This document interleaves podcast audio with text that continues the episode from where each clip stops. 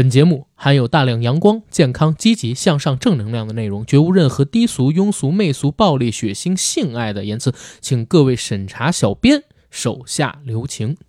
那天个儿他去菜市儿，看到了同学小灯儿。小灯儿说：“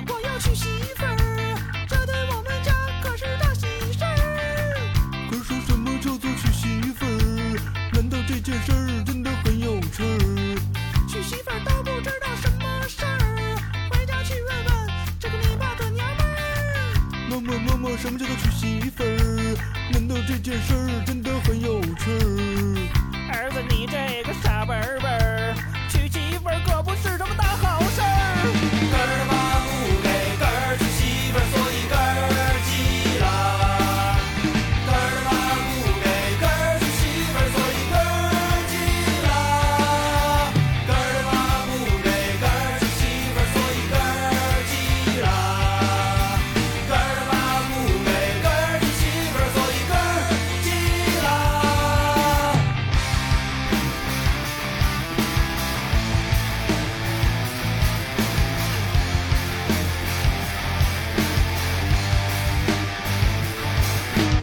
Hello，大家好，欢迎收听我们这一期的《人不为所往少年》，我是主八甘。我是 AD，呃，非常高兴又可以在空中和大家见面。然后，这是我们许久没有更新的“人不猥琐”系列。然后这期呢，我和 AD 想聊一个，我不知道现在热度还在不在，但是确实在过去半个月的时间里边，每次我打开一些视频平台，都会推送给我的一个话题，那就是孔乙己的长衫。嗯，其实这个话题应该很多朋友都已经关注到了。它最早呢是在三月初，陆陆续续的开始有一些，呃，B 站的网友用它来做梗发视频，但是真正的爆红起来，其实是在三月十六号的时候，某个媒体然后发表了一个言论，他说孔乙己不能成功，是因为他不愿意脱下长衫。嗯，这个言论在这个媒体通过微博发表出来之后，立刻就引起了一个轩然大波，特别多的网友冲到这个媒体下面去进行评论，而且评论是非常有力气的。其实你很难想象，因为在过去很长的时间里，以他为代表的那些媒体吧，下边的评论都是风轻云淡的，然后特别阳光的，嗯非常正确的，很少有人会到他们的评论区里边去发表这么有力气的评价，比如说站着说话不腰疼，嗯肉食者鄙，哎，又来前浪告诫我们后浪要努力了。嗯，何不是肉糜等等？没错，没错。所以呢，从三月十六号开始，孔乙己文学就变得越来越有影响力，甚至呃都影响到了我们，对吧？这件事有关注吗？嗯，说实话，最近一段时间啊，我把大部分的重心还是摆在工作上，其余的我的业余生活呢，也充斥着各种看片。嗯因为我们都知道，最近的电影市场也是非常的火。正因为如此呢，所以对于孔乙己长衫的这个话题关注的并没有那么多，大概也就是在某一个比较重要的媒体被喷的时候，或者被冲的时候，我关注到了这个事件。但其实当时看到这个标题的时候，其实我有一个想法，嗯就是我在想前几年。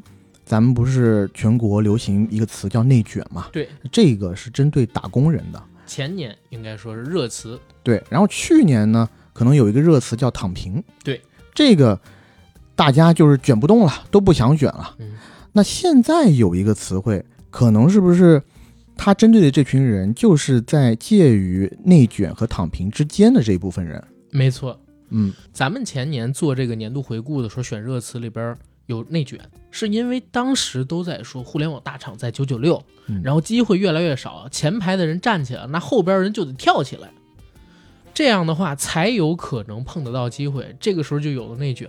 然后到了去年呢，突然流行一个词就是躺平。那躺平代表什么？就是我什么都不要干了，因为我干什么都没用。极度灰色。对，极度灰色。然后到今年，突然在他们俩中间，我本来以为啊，这两个状态已经可以代表极大部分的人。也不是这么说，就是可以代表市面上很多不得志的人了嗯啊。结果没想到，现在出现的这个孔乙己引出了更大的一波人，而这波人也是不得志的人。所以在市面上边不得志的人现在分成三种年轻人里，一种是内卷，疲于内卷；嗯另外一种是选择躺平，还有一种就是觉得自己是孔乙己，脱不下的长衫的孔乙己。嗯我觉得“孔乙己”的“长衫”这个词儿还代表着一种无奈和束手无策。嗯自己本身可能从意愿上来讲不想卷，但是又不得不去做一些事儿。然后我们先来给大家简单解释一下孔乙己的长衫到底是个什么意思啊？孔乙己是个人名，这个肯定大家都曾经听说过，因为它是出自鲁迅先生《呐喊》那个小说集里边的一篇文章。然后我们小学还是初中的时候应该都有学过的，这是列在我们语文课本里边的一篇文章。孔乙己的本名并不叫孔乙己，但没有人知道他到底叫什么，只知道他姓孔。上过几年学，但是呢，呃，没考上秀才，所以很落魄，写得一手好字，卖字为生，或者帮人抄注一些书籍为生，但是又为人好吃懒做，所以经常给人写了几天字儿之后啊，连包裹带人就都不见了。慢慢的，找他写字的人就越来越少，所以收入窘迫，不时呢会做一些偷鸡摸狗的勾当。这个时候，他的名声啊，在这整个镇子里边就传的不太好了。但是孔乙己虽然偷东西，或者说也没什么钱，却有一个特别好的品性，就是他从来喝酒不欠账。他经常会到孔乙己那篇文章，因为是用我第一人称写的嘛，嗯，对吧？他以一个旁观者视角去看孔乙己，经常会到他们镇子上边的一个酒馆去喝酒。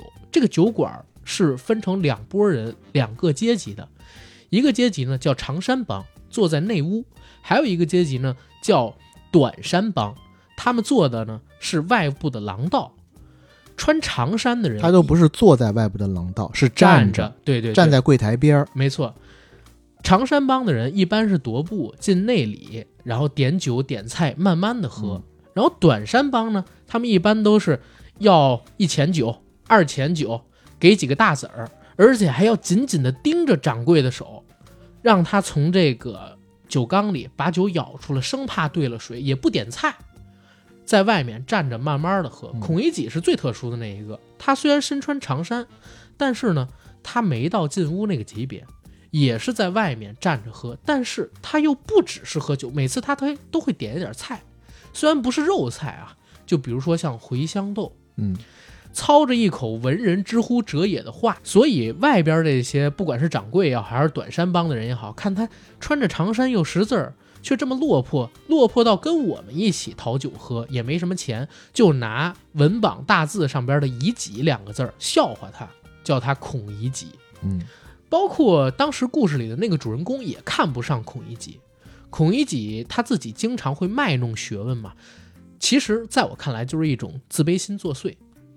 因为自卑，所以要处处彰显自己和外面的那群穿短衫的人不一样，要强调自己是上过学的。嗯，所以有的时候会卖弄学问，比如告诉小说里边的主人公“回”这个字儿到底有几种写法。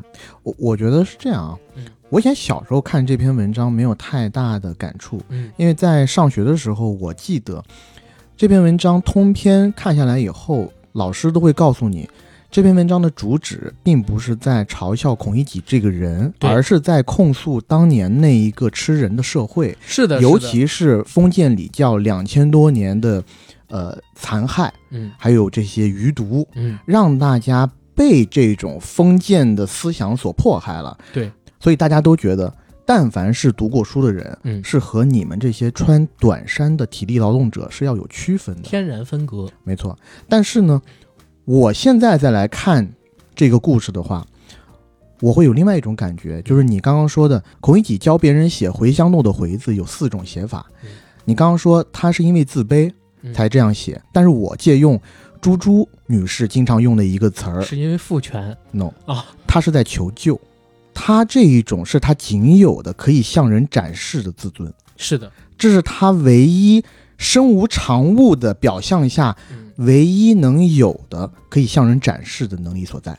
对你知道我们当时在学这个课文的时候，有一句话我印象特深，我们老师单独拿出来讲，说孔乙己买酒的时候，他不是甩出钱，排他也不是除九对枚大排钱，除九枚大钱。他说这排字儿用的特别灵，为什么呢？你排出来就知道，他其实是属于在兜里慢慢摸好，嗯，他肯定没那么有钱。已经精打细算了，对抠好了，啊，这是九枚。对，如果是像我们这种富甲天下的人，对不对？那就直接是甩一叠银票之类的。，对，但同时呢，他又不想像那些穿胆衫的人一个一个的摸出来，所以是提前在兜里摸好足够的数量，放到酒桌上排出来，嗯，就是处于这种不尴不尬的中间地位。所以其实我我也可以理解啊，为什么孔乙己我们小的时候学的都是他控诉当年那个吃人的封建社会，嗯，但是其实不只是在今年三月份，在过去好多年的时间里边，如果你打开知乎，知乎上边早就有孔乙己文学了。酒馆内外充斥着欢快的气氛，就这句话其实本身就已经变成了知乎上的一个梗。每当出现他们觉得值得嘲笑的人的时候，就会用孔乙己这篇文章做底子，嗯在这上边改一些文字，带入一些新的名称，然后哎写成一篇文章，对吧？我也不知道这次出现的孔乙己的梗跟知乎上边以前就流行的这孔乙己梗是不是有关系啊？但是呢，可想而知，孔乙己已经变成了一个很文化符号的东西，几乎每一个上过学的中国人都知道有孔乙己这么一个存在。嗯，但是这一次为什么孔乙己会火？很大程度上，我们刚才聊了一个原因，是因为某个知名媒体他的绝对正确的发言引来的反噬。但是在这之前，孔乙己这个梗发酵的时候，网上流行的两句话，我觉得也可以和大家说说。一句是“都说学历是敲门砖”，但慢慢我发现它也是我下不来的高台，更是孔乙己脱不下的长衫。还有就是，如果我没读过书，我可以找别的活儿做，可我偏偏读过书。嗯，其实面对这个孔乙己的梗啊，我其实有过两三次转变的心态的。我最开始看到孔乙己这个梗，我不知道是什么意思，就是孔乙己的长衫到底是什么意思？说实话，我没我我没想过，也没明白。我只是看到在弹幕上有人刷这个词，然后我就去搜，搜完之后，我首先我我的第一反馈啊，我也不怕被大家喷，我第一反馈居然和那篇官媒的想法差不多。嗯，因为 AD 知道我的性格是什么，我的性格其实是一个比较爱折腾的人。我呢会抱怨，但是这个抱怨只限于嘴上抱怨，行动上其实并不会把它作为我一个逃避的借口，或者说让我自己选择去躺平，因为我深深的知道，如果躺平就真的完蛋了。所以很多时候还是会努力的往上去搏一搏，甚至有些时候有人会叫我奋斗逼。那这个时候看到孔乙己文学，确实就会有一些异样的情绪在，觉得这个是不是有一点点消极呃、消极、逃避，逃避，何不食肉糜，甚至有一点点。嗯，可能会觉得嗯，说出孔乙己文学的人，他没有尽全力去尝试。没错。但是呢，为什么我到了后来开始转变了想法，觉得我之前的那个想法可能太片面了？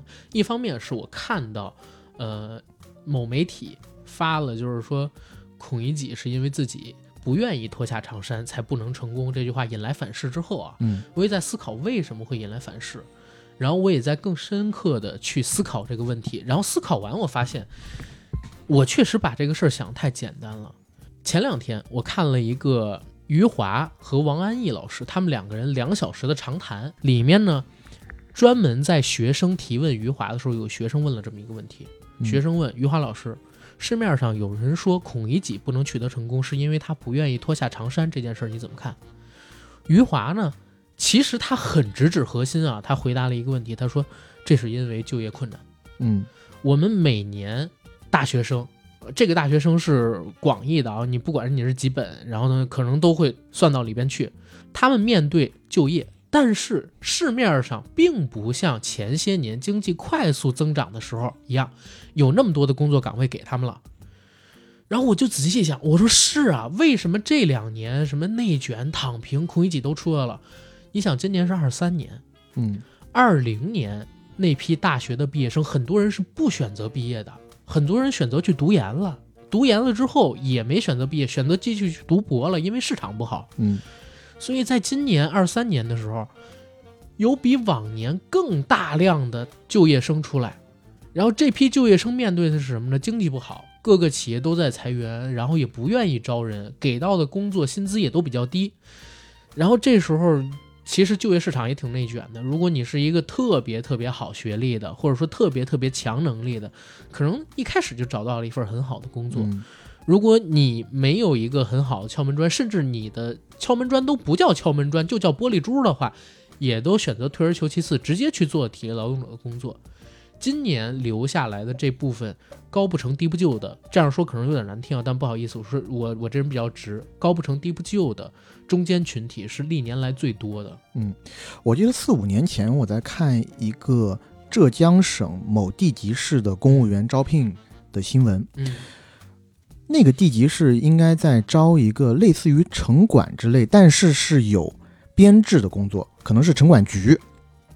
这些公务人员的工作的时候，因为浙江省本身就比较富嘛，然后那个地级市经济也很发达，所以导致进到复试里的人的学历会让你大惊失色。嗯清华北大自不必说，帝国理工那算什么？甚至有那么一两个牛津、剑桥毕业的研究生、去考这个，我们传统意义上并不觉得是公务员考公系统里面最吃香的那么几个岗位。嗯你想，那个是在疫情之前，嗯，就已经有一些卷的苗头出现了。嗯然后在今年，我看我在上个星期关注到一条新闻，就是在今年北京的本科毕业生的人数嗯要比研究生和博士毕业生的人数要少，哦，反而是一个倒挂，那就是前几年考研的人太多。肯定是有这个原因所在。嗯但是呢，北京又和其他地区不太一样，因为毕竟现在我所接触到的信息，只有北京这一个地方嗯是这样的一种情况。嗯，但是我相信，也是经过了这么几年的积累嗯，而这种情况呢，也多多少少可以推广到全国，就是考研人数比之前嗯肯定是要大大增加的。对，尤其你要说几年前，比如说七八年前，嗯你考三百多分嗯就可以考上研了，但是现在。如果在准备考研的学生朋友应该很清楚，现在考研有多卷。对，甚至说，我打开抖音，因为我关注了张雪峰老师嘛，然后抖音除了张雪峰老师以外，就会给我推很多考研名师。因为我已经不需要考研了，但有时候我会点进去看他们的直播的时候，经常他们会告诉学生的一个信息就是，你考研去二战是非常正常的一些事。为什么呢？是因为在很多的大学录取招生系统里面，你看到已经有百分之六十到七十的考研究生的学生是二战的，嗯，并不是本科应届毕业生。是因为人太多，然后岗位又太少，我们也把它叫做岗位啊。嗯然然后我想接着说一下，就是我那个观念的转变，就是一开始我看到余华老师说的这个就业困难，他也提到了一个事儿，就是现在经济不好，嗯而且不像以前那样需要那么多的岗位。第二一点是什么呢？促进我意识形态转变的是，我我在那期余华老师对话王安忆的弹幕上边，我看到一句话，叫“父母的殷切期待”。也是我不愿意脱下长衫的原因。然后我就真的仔细思考了一下这件事儿，为什么很多人可能不去选择体力劳动的工作，哪怕他面面对的这个就业环境或者说收入会比一开始做文员什么的要高很多很多，甚至空间也会大很多很多，嗯是因为可能过去几千年的时间里边，中国都有一句话叫“万般皆下品，没有读唯有书高。读书高。嗯然后在过去改革开放也好，或者说新中国建国之后的这些年的时间里边，无数的家长殷切的期待着自己的儿女通过读书去改变自己的命运。在中国，教育成本非常高。我并不是说具体的钱数特别的多啊，比如说你在国外上学，你可能呃上到大学毕业得花几十万，对吧？在国内上大学不算生活费啊，可能只花个几万块钱，几十呃也是几十万人民币，看上去不高，但是跟中国人的收入相比，跟中国人历代中国人的收入相比，每代人给下一代子女投入教育上边的成本是非常高的。你要按这个比例去看，嗯因为有一些成本不能是仅仅用金钱去计算，没错。那种精神力的加注，对吧？你看到你你也是从比较卷的地方出来的，黄山是嗯很卷的地方吗？啊，安徽省 啊，我那一年高考是六十万考生，我到现在还可以很骄傲的说出来这句话。没错，你想想啊，当年都不说你小学的时候，咱们就说你上高中的时候，嗯，你高一、高二、高三做的那些卷子，是全世界其他国家的孩子不敢想的，嗯，对吧？就这个总数量是不敢想的。哎安徽省我所在的黄山市嗯有一个呃叫江南十校联考，嗯，江南十校联考大概就是安徽省南部的十所高重点高中嗯他们出的这个卷子，这个卷子难到什么程度？嗯就是这个卷子，因为你考江南十校联考的时候离高考已经很近了，所以你的能力基本上也就那样了。嗯，你没有办法再有一个很大的提升或者是怎么样。所以呢，你江南十校联考的分数出来以后，老师会告诉你，你自己加个八十分，就是你高考的成绩很准。如果你不发挥失常的话，基本就在八十九十的这一个范围活动。明白。所以你就想，就是中国的小朋友们，不管你是哪代人，只要你在这个高考制度下的，就是现在我们这个应试教育体制下成长起来的孩子，其实你上学的时候都比其他国家的孩子要累。我这么嗯讲可能又会引来一些争议啊，但我自己确实是这么认为的。是这样，整个东亚文化嗯，都非常的卷，是。韩国人也很卷，也很卷，他们国考，啊，然后你要说西方的这些快乐教育什么的，是快乐教育，但是快乐教育是给那些穷人的，富人的孩子富人也很卷，对。对。但有一个问题，在我看来，一个人想成功，有嗯。三件东西是最重要的：第一是家世，嗯，第二是运气，运气，第三才是能力，嗯，对吧？他有那个家世，可能没你卷的厉害，但是人家有那个家世，有你一半儿的能力，人家也比你成功了，啊，对吧？而且家世还能给你带来运气，对就家世这个东西，或者说你先天里面带着的，嗯其实非常重要。我最近呢看抖音上看过一条留学博主的嗯视频，嗯我觉得特别有意思，可以给大家参考一下啊。这个说的是啥呢？就是说让你从三岁起开始冲刺顶级研究生，这条路不光快，拿到的学历还硬。具体内容如下：如果你有孩子的话，那我们从幼儿园就直接开搞，三岁到了直接送去泰国读国际幼儿园。为什么去泰国？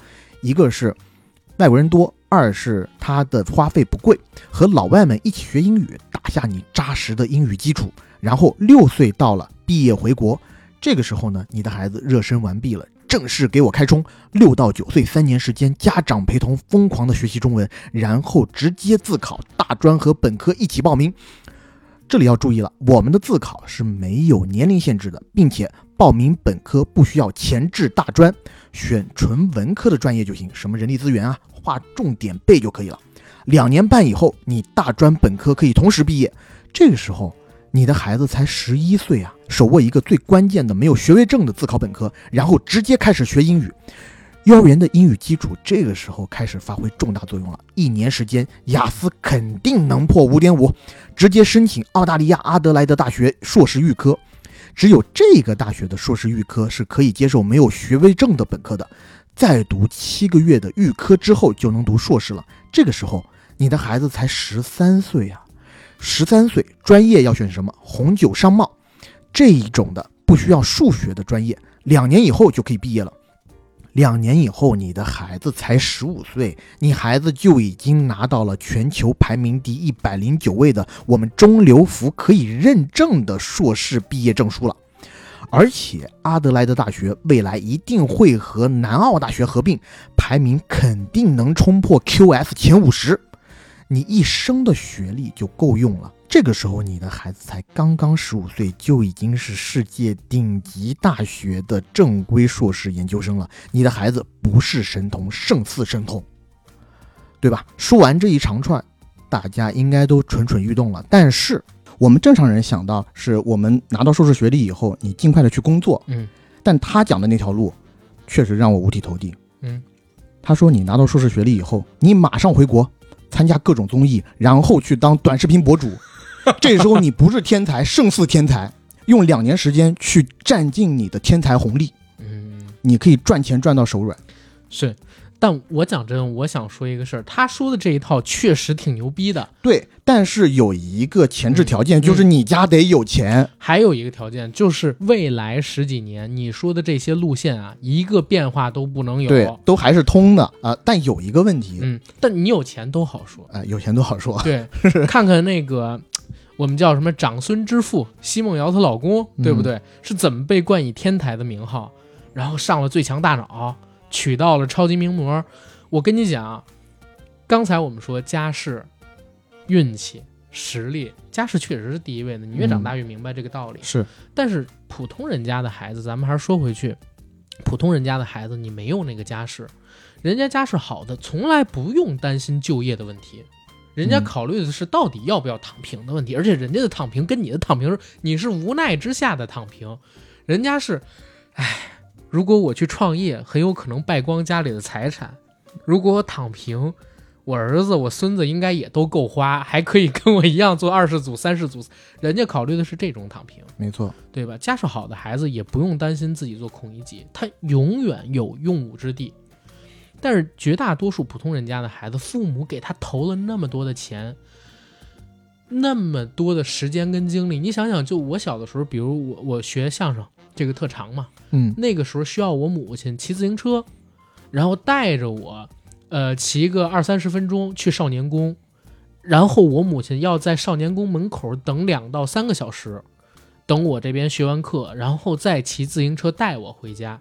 每个礼拜风雨不改，大概有一年多的时间。然后我们小时候上英文课等等，也都是家里边掏钱，这是学费之外的东西。而我们那个年代还相对没有现在这么卷，现在家长给孩子投入的东西就更多了。所以，当你在这样殷切的期待跟关爱，包括这样的环境下，终于考上大学，然后成功毕业，拿到了文凭，踏上社会，你告诉家里边人说你要脱下长衫，你现在要去做体力劳动，父母会比你更难接受这件事儿。嗯，望子成龙、望女成凤的这一个观念，你很难在一夕之间去改变。所以，就是了解到这几点之后，我还确实发现我之前想的很片面。嗯现在的年轻人刚刚踏上社会的这一批朋友，他们比我们那个时候就业困难的多得多，而背负的期待又不比我们少。最不同的地方是哪儿？他们可能在很小很小拼的时候就见到了不属于他们这个世界的各种物质生活，嗯对吧？是通过短视频见到的，通过网络见到的，然后这样他们形成了一种巨大的落差感，这种落差感你很难填平，对吧？嗯、我之前看到一个博主，把你刚刚说的这几点呢，其实就归成了三个大类。嗯第一类就是资源短缺，这个资源短缺就包括了客观层面的一些问题。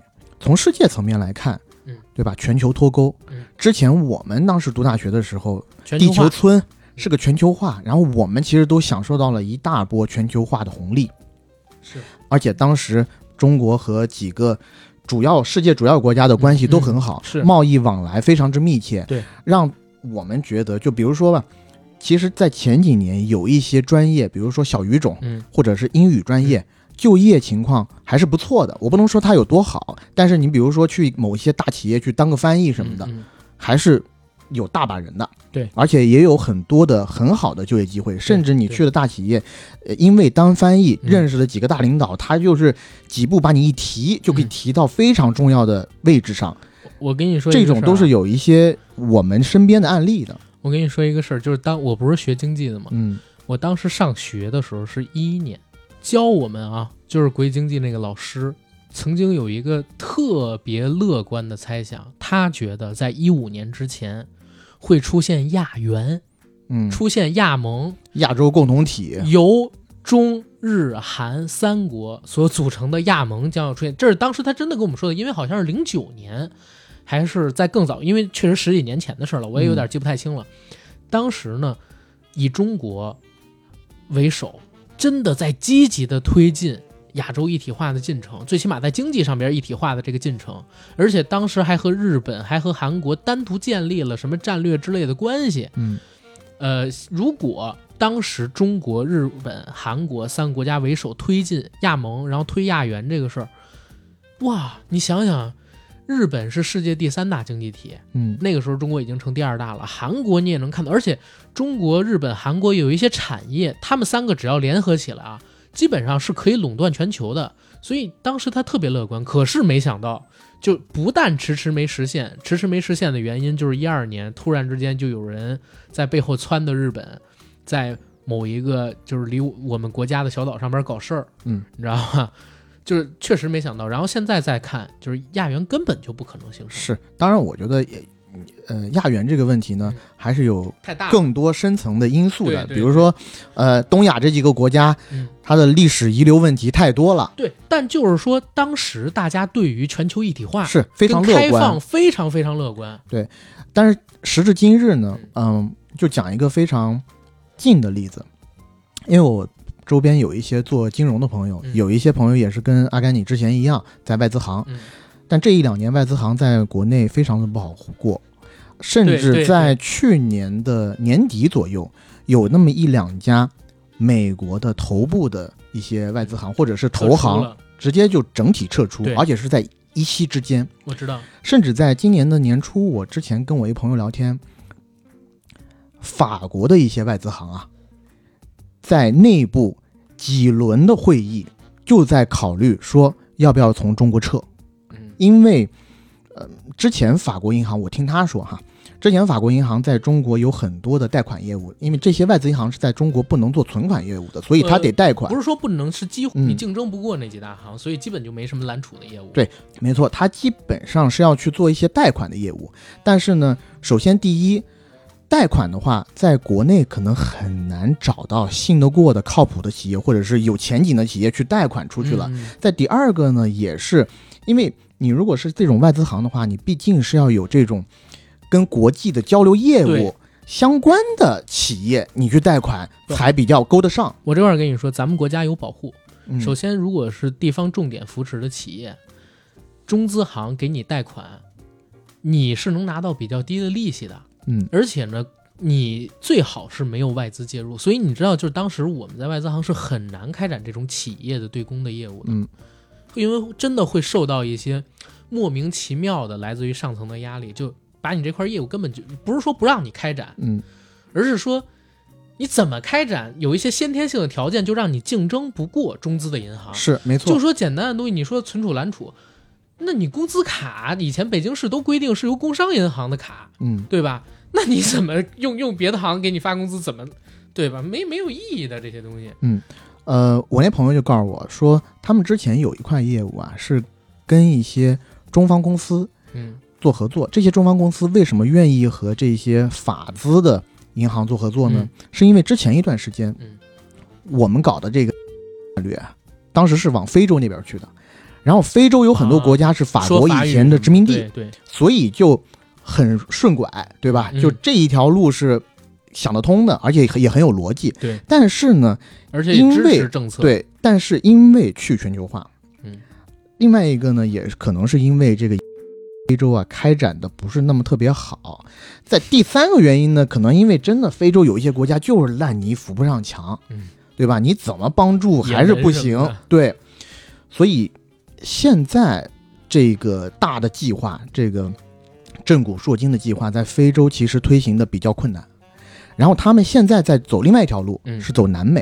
嗯所以他跟我提了一点，说你有没有看到西班牙的银行最近在国内大刀阔斧的进入？为啥嗯？因为南美有很多是西班牙以前的殖民地，都说西班牙语或者是葡萄牙语葡语。萄牙语，对对，所以西班牙的外资银行觉得最近一段时间可能有一些作为，对因为这和我们国家的大方向、大方针也有关。政策上就会放开一些。没错，但也就是说，你看这种大的企业，也是要跟着时势来的。对，你客观环境不行，大的企业都在中国扎不了根，你就别说你小的个体了。对，再有一个，我们说资源短缺，你想我当时毕业的时候，就是一零年到一五年之间，嗯，学电影、学影视、学传媒，其实是一个非常热的行业。嗯所有人都觉得我进到这个行业里头，至少出来我是不愁没有工作的。嗯。我哪怕去不了大的头部的影视公司，嗯。我去去自媒体，我去去 MCN，嗯，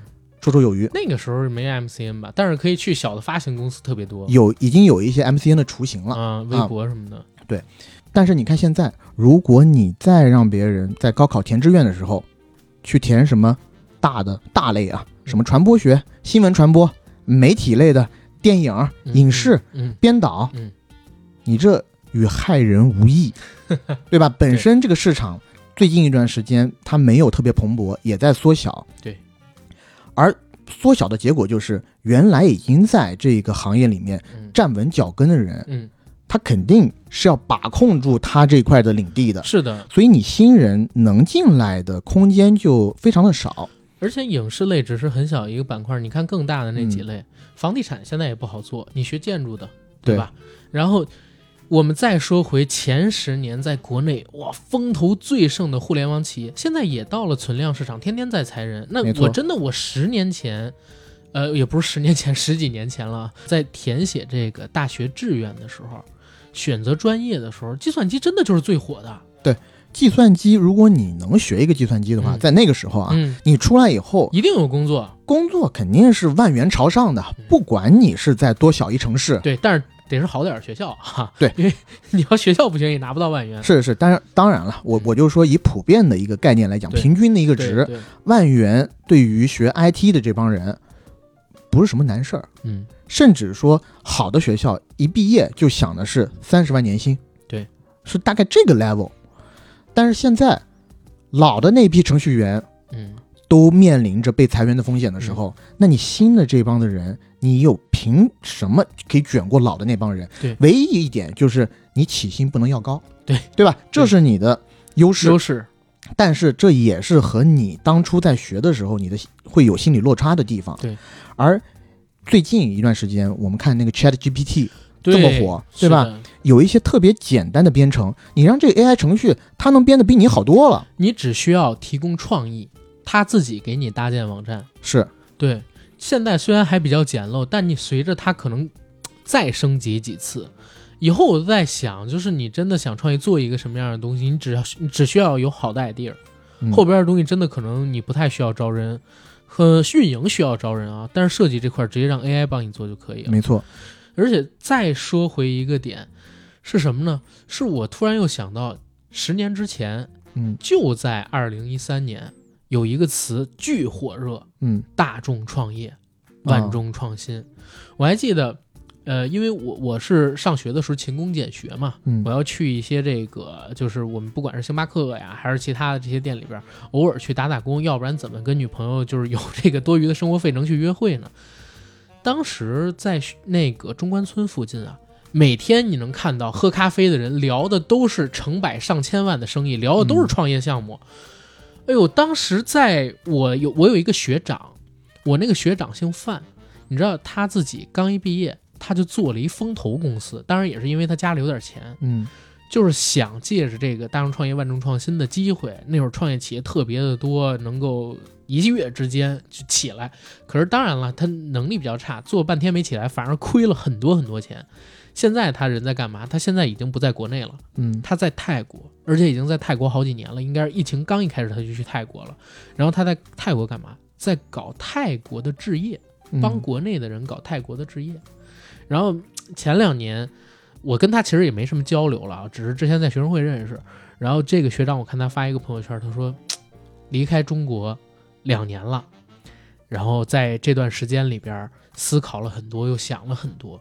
我决定将我毕生的精力放在泰国，然后我觉得这里是一个新兴市场，机会要比中国多。嗯这是他当时发的一个朋友圈里边的一个话，其实目的是什么？是想把更多的国内的人拽到那边去，尤其是像我们这些他学弟，嗯然后拽过去跟他一起来做这件事。但是侧面，我觉得他说的那句话也有点道理，因为最近我也在思考这个问题啊。其实有没有可能，我们现在面对的状态是一个常态？嗯因为过去，尤其是一九七八年，然后到二零零八年这三十年吧，啊、我忘记改革开放具体是七七年还是七八年了，不好意思啊，这个能力太差了。但是那三十年是中国，不能说是中国，就是人类历史上都极其极其罕见、没出现过的那三十年，就是一波又一波的由各种机会带来的大浪潮。你知道，如果一家人啊想改变自己的阶级，在一个比较完整的、比较成熟的社会体系里边，是需要付出一代到两代人的。嗯我相信我跟 AD 都曾经看过一个由 BBC 出品的电视节目，叫做《人生七年》，对，，Seven Up，现在已经出到第七季还是第八季了吧？嗯是每隔七年去拍摄六十三个不同阶级的小孩儿，从他们出生起，每隔七年观察他们一次，看他们人生的变化。然后你会发现，当拍了七季、八季，就是每七年拍一季，七八五十六，过了五十多年之后，这些人里，如果出生的时候家庭是比较贫困的，绝大部分人还是比较贫困的。嗯如果出生的时候家庭条件就比较优渥的，还是比较优渥的，极少数，几乎就是那六十多个人里边，只有一两个，角的一些，对，要不然就是家道中落，要不然就是成功跃升，真的要花几十年的时间才可以改变一家人的境遇。但是中国不是，中国在我刚才提到的那三十年的时间里边，其实不是三十年，就如果互联网也是一次机会，就比如说到二零一八年，对吧？嗯这四十年的时间里边，一代人都不用，就可以完成从赤贫到富甲一方的财富积累，嗯，对吧？这个东西是时代带给你的机会，然后是不是我们大家都习惯了就是这样好的时代？反而现在恢复到一个正常情况下，我们这些看着上一代人、上上代人有过那些特别好机会的，然后我们心里不平衡。嗯，我觉得肯定是有这一方面的，尤其你说时代红利，其实嗯你我这个年纪都没有赶上最强的那一波时代红利。对，我就记得我跟一个朋友说，因为他家也是呃挺有钱的，也是赶上了那一波，呃中国经济起飞的那一波时代红利。嗯那他就跟我讲的反复一点，就是说，我说，因为我有的时候吃饭，我跟他说，哎，你爸爸妈妈真强啊，从一个不是特别发达的地区，然后来到了北京，然后打下了这一份大的基业给你。嗯嗯但他就说，那是因为以前做生意真容易，你只要敢做。他到现在也没有想明白，他爸妈到底怎么就打下这一份基业了。可能唯一能想到的就是，当大家都在按部就班的进工厂，他愿意跳出来。对他愿意就是跳出这个盒子去思考，他愿意去搏去拼，嗯然后又赶上了那一波。就北京快速起飞的那一波时代浪，尤其是房地时代浪潮，就是在零八年左右。对尤其你要说这一点，我的印象很深啊，就是房地产这一块儿，只要是之前早点上车的那一代人，嗯全部都赶上时代红利了。嗯，你比如说，你家如果在两千年代买了房子，你只要到了一零年代，基本上都升值很多了。是，然后随着你不断的倒手这些房子，那在一七年，基本上全国的这么一个市场初见顶部的时候，都已经完成基础的财富积累了啊。嗯呃，当然了，我们就别说那么远，嗯因为这个往事不可追嘛，是吧？是，呃，我就说一几年，我记得当时我们大学本科毕业了以后，我是出国留学了嘛，嗯那我有一个特别好的朋友，当时就像你讲的一样，选择了创业，但是他呢，家境也和很多普通人一样，嗯没有那么好的，爸妈也是工薪阶层，嗯甚至说他爸妈还是离异的，嗯所以他能享受到的资源没也并没有那么多。多但是当时浙江省就出台了很多鼓励大学生创业的计划，嗯把你的成本降到最低。嗯他当时开了两个店，但是都是跟小吃有关的，一个是什么沈阳鸡架，还有一个是什么 呃，可能冰淇淋或者什么餐饮店、冷饮店。但是呢，他当时做的时候也并没有像现在想的那么多，嗯他自己总觉得生活是光明的，然后呢也没有太多的成本，嗯自己再差又能差到哪儿去？嗯他也觉得之后的市场肯定会越来越好。当然，他在杭州这个地方开一个沈阳鸡架店，确实是有待商榷啊。就是我觉得他的战略定的有问题。嗯 杭州人应该是不喜欢吃那种呃鸡架这种玩意的，对对吧？尤其在南方富庶之地，人家为什么要去吃你这个？对，而且那么油，口味又不太一样，所以他这个是有待商榷，呃，也为他未来的失败 打下了伏笔。但是我们最近有跟他聊天，我就说你在那个时候为什么就没想要去一个这种所谓的呃常规的工作单位去工作？他就说，因为当时有各种各样的政策，他其实算下来以后，他一个月在那段时间里，虽然店最后倒掉了，嗯但他每个月赚到的钱和一个普通的打工族差不多，嗯甚至还能稍微好一点。那他当时觉得我要搏一个机会，嗯。但是他也讲了，如果是这几年的话，他是断然不可能去创业的，是。他一定是选一个相对安稳的工作。踏踏实实过这几年，对另外一个呢，也是我们刚刚讲的 AI，嗯，对吧？对。由 AI 这一点想到的就是科技的进步。你想，这个当然我只能以我能接触到的人嗯来举例啊。，因为我爸妈都是银行的，嗯，我爸妈当时就特别希望我在大学里面学一个会计类的专业，然后进金融体系，那高一点可能最好能光宗耀祖，去去投行赚大钱，嗯。哎，再不济他能给你在呃本地的一些银行系统做个托底，嗯。对吧？但是我现在就在想，你说我爸妈那一代都是银行系统的，嗯。银行是需要那么多人的，对，存取款业务嗯。是需要很大的人力，不停的在那儿上班的。我知，因为我我妈以前是储蓄所的嘛，嗯。一个小的储蓄所，它是要分两班倒的，它是比如说今天是上午上班，明天就是下午上班，嗯就是每天要这样倒，然后工作强度非常大。嗯。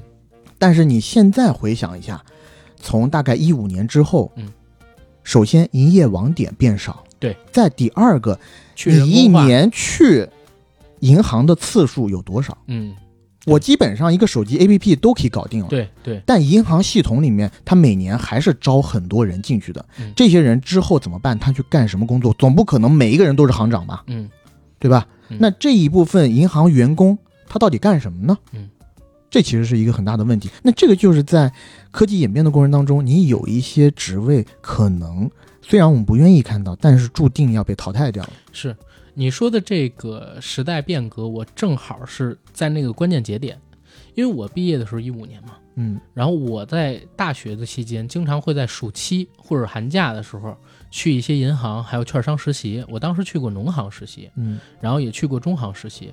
然后你知道我们那些实习生基本上也没什么工资啊，工作是啥？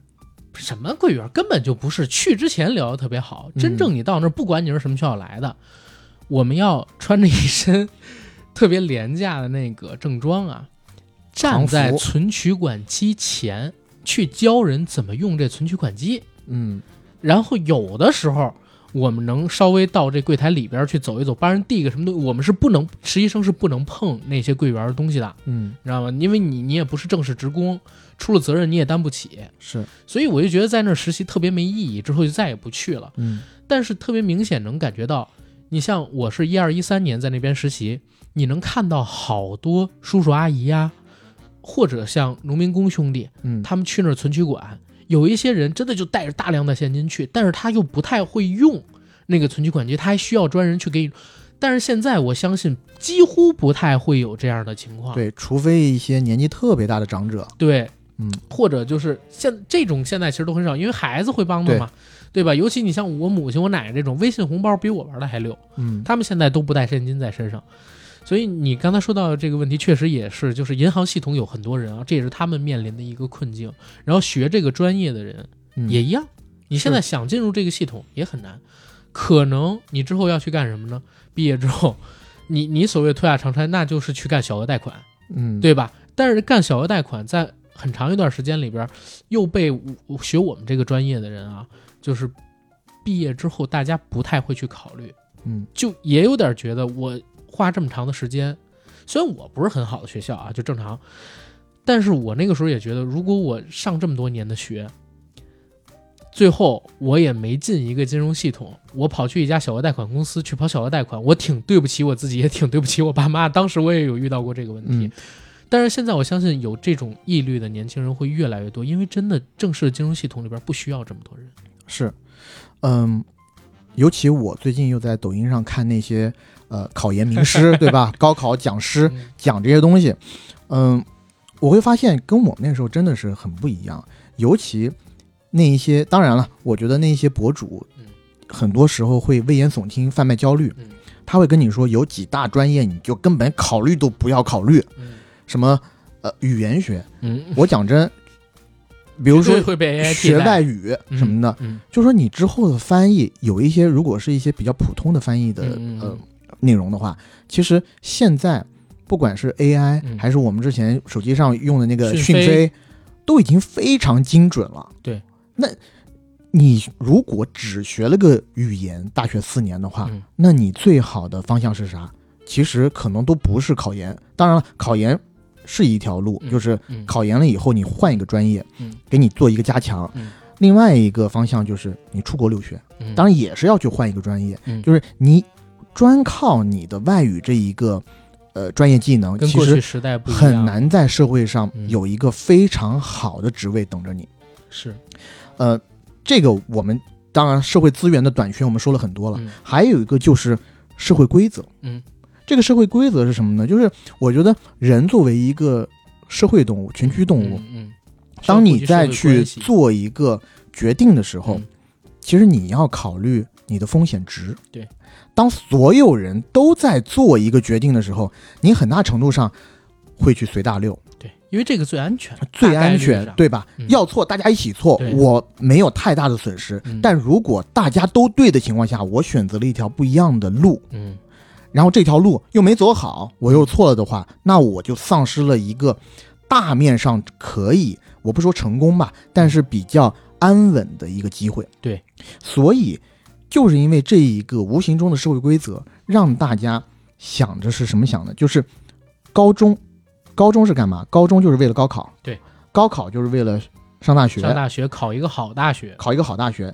当一个好大学，当一个本科学历不够用的时候，那大学又是为了去考研。嗯。所以现在的情况是，高中就是一个高考加工厂，嗯。大学就是一个研究生或者考研加工厂，嗯。而研究生就是一个社畜加工厂。是，而且我们再说回就是那个媒体所说的孔乙己啊不成功是因为他不愿意脱下长衫，其实他的核心意思是指当代的年轻人死要面子活受罪，而且有点懒惰，嗯。对吧？但是我自己仔细想了想，我觉得中国的年轻人其实是全世界最勤奋的年轻人。嗯为什么？因为我们都知道中国的应试教育有多难，嗯，从这套应试教育下成长起来的，然后最后能大学毕业的幸，存者，都对，没错，都已经是千军万马里边经过过十几年，就是长期的压榨，每天学习，背着比自己一个人都快重，呃，当然这有点夸张，背着十，我小时候真的背着十几二十斤的书包，里边各种课本、各种书、各种卷子、各种课外辅导的作业等等等等的东西，上下学，每天做卷子。成长起来的人，你说这群人不勤奋吗？我觉得我相信他放到全世界的同一代人里边去，都是最勤奋的，要不然怎么会有就是中国的学习成绩比较差的学生，然后到国外去上高中最后那两年的时候，突然之间就变成了全校里边数学尖子，嗯，对吧？或者说数理化的天才，是。但是这种应试教育，我们毫无疑问的话，会扼杀掉很大一部分的一些兴趣爱好兴趣爱好或者是天性但你。就说懒惰，我觉得跟普遍的中国的年轻人应该，就是你不能把他跟这代人画上等号了，这代人绝对不懒，嗯，我就在想说，你知道我们小城市嗯高中的时候有多苦？我现在想一下，我都不堪回首。每天早上快六点你就要醒，六点五十上早课，嗯然后那一天就是在学校里面，加上晚自习的时间，晚自习完了以后，我又是在那种理科实验班，嗯晚自习有三节，前两节拿来考试，最后一节课给你讲竞赛，十点半再回到家，然后回家还得做做作业，做到凌晨，嗯然后睡觉。嗯每天的休满打满算休息时间，就是那种百分之百深度睡眠的时间，可能也就只有两个小时。然后呢，很多人睡眠都是很不足的，而且一年到头长此以往，星期六也要上课，星期六下午开始给你放假。嗯放假放到什么时候呢？放到星期天的晚上，你又开始给我上晚自习，就是不让你有一个整个的二十四小时让你去疲惫。哇，呃，高一高二两年，其实我们是高一加上高二的上学期就已经三年的嗯课程，嗯就是文本上的课程全部学完了。嗯。整个高二下学期不是在给你上高考了，嗯，在上数理化、生物四门功课的。当时是有一个叫奥林匹克竞赛，嗯，全是在给你上奥赛的东西，，嗯。然后整个高三就是在考试，不停的考试。嗯。你想想看，在那种极大的压力下，嗯我讲真，从每一个小镇做题家出来的能幸存者，对，都是不容易的。你说中国的年轻人跟懒一代人划等号，我绝对是不同意。或许有个体，但嗯绝对不能跟一代人去划等号。那除了我刚刚说的这个社会规则以外，嗯其实还有就是你之前也提到的，有人际压力。嗯这个人际压力，就是望子成龙，望子成龙，望女成凤。你面对父母对你的殷切希望，你很难张开这个嘴就说妈，我想进厂打螺丝。在你学完了本科的教育、研究生教育，然后发现找不到特别好的工作以后，嗯嗯你跟你跟你的爸妈，你看着你爸妈对你充满着希冀的双眸的时候，你跟你爸妈说：“爸，给我拿十万块钱，我想开一烧烤摊。是”对对他们？会崩溃。而且还有一点就是，其实到现在都一样，特别多的大学生毕业的时候，父母也拿不出十万块钱给他去干点什么。嗯，而且呢，这一个还不光光是父母这边的压力，嗯，还有父母的朋友的压力呢，对吧？对，对你的社会圈层决定了，当你，比如说，其实这个，呃，从我觉得从升学阶段就开始了。嗯如果你自己的儿子是进入到了一个市重点、省重点，哎呦，那你爸妈在单位里面理直气壮。哎呦，趾高气扬的、嗯啊。哎，我儿子上一那个重点也不是什么好学校，还不错。但是如果没有上重点的这一群家长，哎，可能在单位里面就悄没声，压着这股火，等过几年看毕业了。对，就是说，哎，你不是能上重点吗？嗯好，那儿子你回去给我死命学，嗯咱一定得考个九八五二幺幺。嗯，考上本科以后，哎，嗯又是一轮新的比拼。对，但本科毕业以后，你就得再想了，你是去找工作，嗯还是去继续考研深造，嗯，还是去创业？嗯当然，创业我觉得在父母那辈儿，嗯大部分父母的眼中是一个歧途，是，因为风险很高嘛，而且我他们会避而不谈。对，而且我到现在你知道吗？我都不是特别建议，就是穷苦出身家的孩子，如果你没有特别牛逼的天赋去创业，真的失败可能性太大了，嗯。然后家庭也负担不起。对。嗯。嗯，现在几乎就是，如果你是一个公务员岗位，嗯。或者某一个大国企，嗯，或者大民企，民企要大到什么程度，基本上就是阿里巴巴或者腾讯这样的，嗯，你爸妈还是能给你竖起大拇哥的啊，跟所有的亲戚讲，哎呀，我这儿子牛逼啊，我这是女儿呃厉害，以后不愁。但凡要是除了这几个大家都能听过的名字之外嗯，你再给别人介绍，可能爸妈都不太好介绍。你像我爸妈，就说行业，你像我爸妈，嗯但我这个例子呢，呃，不是那么的具有代表性。首先，我们这个行业不是能特别说得出口，因为我妈就跟我说，她在跟她一些朋友介绍的时候说：“你儿子干什么的呀？”我妈妈，我妈就说：“哎呀，我想讲我儿子干电影的，但干电影主要干什么呢？首先，第一，他也不太明白；第二呢，干电影这三个字一出来，大家都觉得不正经，而且不挣钱。不是正经人对，啊！你这你儿子肯定是嗯嗯，就一是肯定之前学习不好，所以有的时候我觉得我妈在跟别人介绍的时候，她要把我之前的履历都拉出来。哎，我儿子可不是学习不好啊，我儿子可不是因为学习不好才去弄电影的。你你知道吗？就是弄电影这个事儿啊，嗯在我妈他们那种人的印象里边，除非你出名了，啊，否则你就是穷光蛋。是对，就是你就是穷光蛋，就是在那种，呃，电视上看到就是破衣拉撒，然后半长个头发，说话文绉绉，然后每天天马行空，看着像怪人。在我妈印象里边，或者说我妈那群老姐们印象里边，干电影就是这么一批人，是，可能因为这个行业和，嗯、比如说小城市的普通人离得太远了。太远了。再第二个呢，就是明明啊，在我妈那边，我的这个薪资收入已经算还不错了啊，嗯但是呢，他却和他，我在猜想啊，他去和他的一些朋友在聊天的时候，嗯他朋友可能他的儿女就只是在一些，嗯，比如说事业单位嗯，里面，但他的薪资水平肯定是不能跟我们相比的嘛。但是，但人家会看不上你。哎，会看不上。我觉得我妈唯一能扬眉吐气的方法，可能是要去打一张我的工资单，是甩在他们脸上，才有可能扳回一城。是，是但是呢，这种呃根深蒂固的想法，你又是很难去改变的。而且在小城镇有一个体制内的靠谱的铁饭碗，三千比你在大城市挣两万更体面。在他们这些老人的印象里，很多还有这个印象。是的，是的，是的。哎，其实你刚才说的这三点，我都特别认同啊，而且突然想到身边有俩例子，我不知道你有没有当年关注过一个挺热门的新闻，就是清华毕业的学生去做杀猪匠，去卖猪肉。嗯这个新闻在当时其实特别不被人理解。然后很多人甚至他还上了新闻啊，大家去采访的，说你清华毕业为什么要来卖猪肉呢？做猪肉佬呢？嗯这个新闻其实火了的得有十几年，一直到大概一五一六年才开始消停。为什么？因为这哥们儿赚钱了，而且嗯赚的还很多，成了当地的一个小企业家。当然还是在做这个猪肉的生意、猪肉的买卖，对吧？但是当他拿成功去打别人脸的时候，大家开始哦说他当年的那个选择可能也不是错的，或者说就不是错的，对吧？嗯只是人家选择了一个自己觉得合适的道路，于平常人觉得难以理解而已。是，左右平常人那个观点呢，还是那句话，就是万般皆下品，唯有读书高。好像他从清华毕业就不应该去做这个工作一样，但其实工作他没有什么贵贱。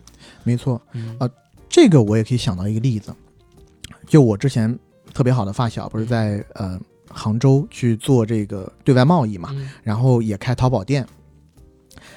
他进入淘宝店这个领域还算晚的，他做美妆领域的嘛，他大概就是在一七一八年进入的。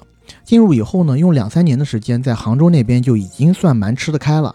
然后我跟他去参加过几个饭局，席间有他同行业领域的大老板。嗯，那个大老板每年那一个店，他能他手底下可能有好几个淘宝店，对吧？一个淘宝店的流水嗯。可能就是大几个亿。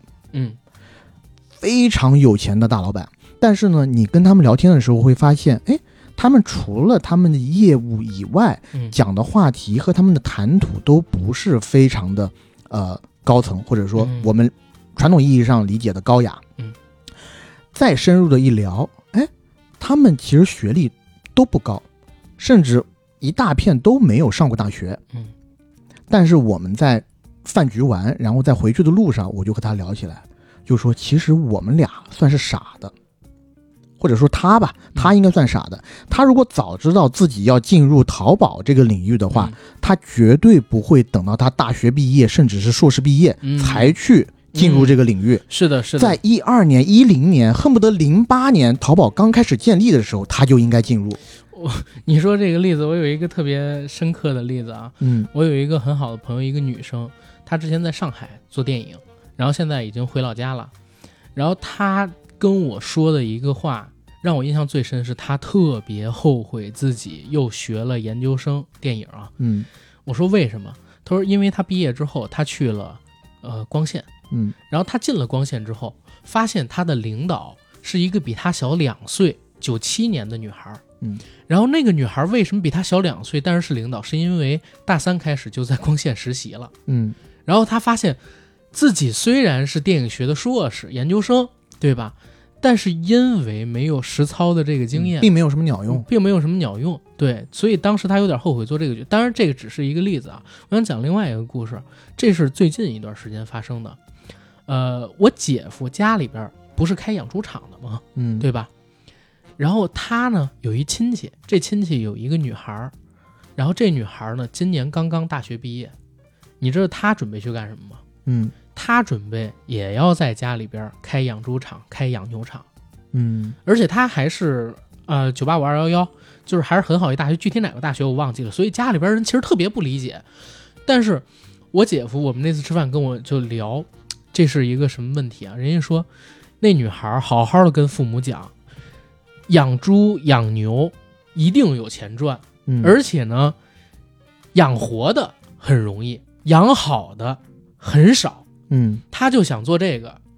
父母真的是听完他这套说法之后，很认同他。他是学什么专业的？他学的其实跟我专业差不多，哦，学学的反而是金融。呃，金融管理这方这方向吧。对，然后他其实不做不做我们这个行业，可能也是看到确实没什么大的场景，因为我们确实刚才也聊了 Chat GPT，嗯，对吧？嗯，这一块儿怎么讲呢？真的，它未来会替代很多工作，尤其你进不到核心的那种团。我还我我分享一个故事啊，你知道北京其实是有摩根的呃分公司，嗯，对吧摩？根士丹利。我曾经在毕业的时候特别自信的写了一封长长的求职信，嗯然后我去了他们公司，递给了他们公司的前台，不是通过网络发的哦，嗯，啊，递给了他们公司的前台，希望自己能去，结果石沉大海。哎呀，你应该在我觉得你吧，你应该隔两天去翻翻他们那公司的垃圾篓，说不定可以找回来重复利用。肯定已经扔了，而且也利用不了。啊因为我当时呢写的那个长，我真的写了好几千字的求职信，就写了我小的时候对这家公司就知道很多他们的故事，对他们到底有多崇拜。对你疯了，没人有时间看你这个。是，然后我就想，就是哪怕你们给我一个再低再低的岗位，我都愿意，不给钱我都愿意来嗯，啊。结果人家不但没给钱，也没给这个机会。是人家怕就怕这个，对，怕就是你写上这句“我不要钱都能来其实怎么讲，只要去了。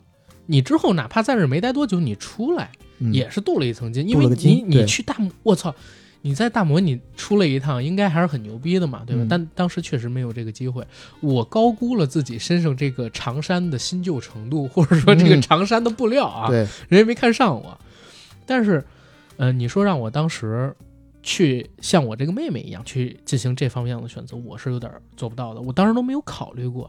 当然了，我们俩的环境也不同，那个时候就业压力跟现在也不一样。我那时候退而求其次，也有太多选择了，嗯对吧？他现在可能看未来，真的不像我当年一样有那么多的选择，或者说有一条明确的可以往上晋升的通道。嗯，都是没有的，所以他选择走另外一条路。而这条路呢，一个女孩儿长得也还可以，然后学历也不差，可能会被身边的很多人不理解。但我相信，过几年再去看，他做的选择应该是很正确的。尤其在现在他学的这个专业，因为我也是从这专业出来嘛，类似专业。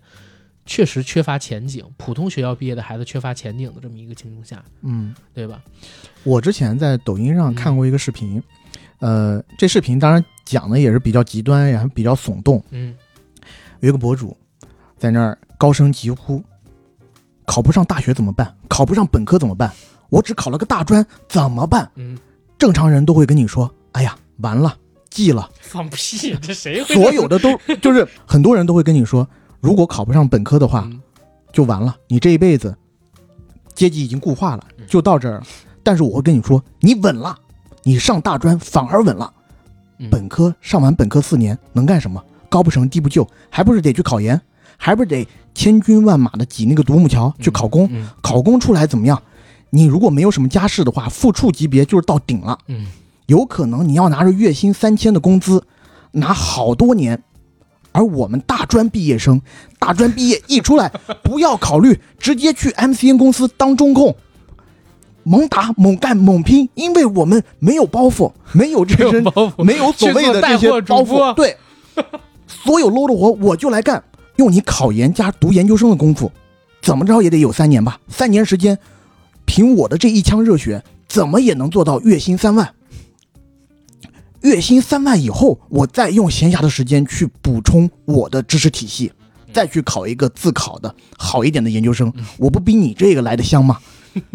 什么？然后是这其实说的挺实在的，是嗯呃，但是它里面的核心逻辑就是，我因为没有这个包袱，所以我可以去直接的干一些可能是传统意义上很多有包袱的人或者是学历高的人不会去考虑的工作。是，所以其实你刚才说的这一点也是现代孔乙己们的困惑，就是嗯他们有这包袱，他们明明看到有一些工作，但是自己呢 不愿意，或者说放不下这个包袱，对吧？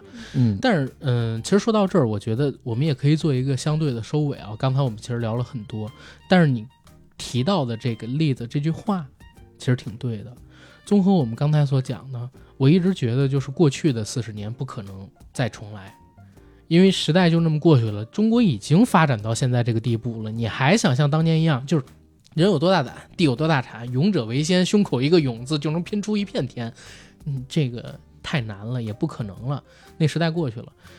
那现在需要做的什么？就是脚踏实地，认清自己。然后你是有包袱，但是我最害怕的就是大家失去了折腾的勇气，也失去了愿意折腾的这个尝试的动力。嗯为啥？因为很有可能我们就踩在一个新的临界点上，由 AI 带来的这个新临界点上。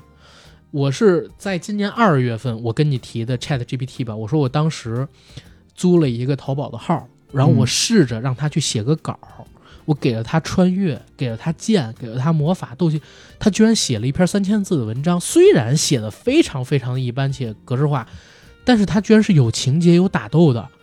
然后我就在想，就比如说以前有很多网络写手啊，之后网络写手这个东西，除非你写的极好，嗯否则不可能存在了。甚至我都会想，就以后有没有可能出现到这么一个情况？因为 Chat GPT 发展到四点零了嘛，打破了图片、文字之间的这个隔阂，还有语音的隔阂。到五点零应该就是打破视频的隔阂了。你给它一段文字，它可以生成一段视频。现在已经有这个雏形了，生成五秒。你写一句话，一头狮子掉进水里变成一条鱼，它真的能给你生成这么一个视频。那有没有可能再过六七年的发展，再迭代几代之后，你直接写一个创意，让它给你生成一个剧本，把这个剧本扔进这个 AI 里边，然后它给你生成一个电影？嗯一个故事，到时候每个人都可以看自己生成的这个故事，那那那就太可怕了。所以不管怎么样，就人一定要有危机感的，得有折腾的意识，否则的话，真的会被各种层出不穷的新东西给替代掉。嗯现在的孔乙己面对的是就业压力。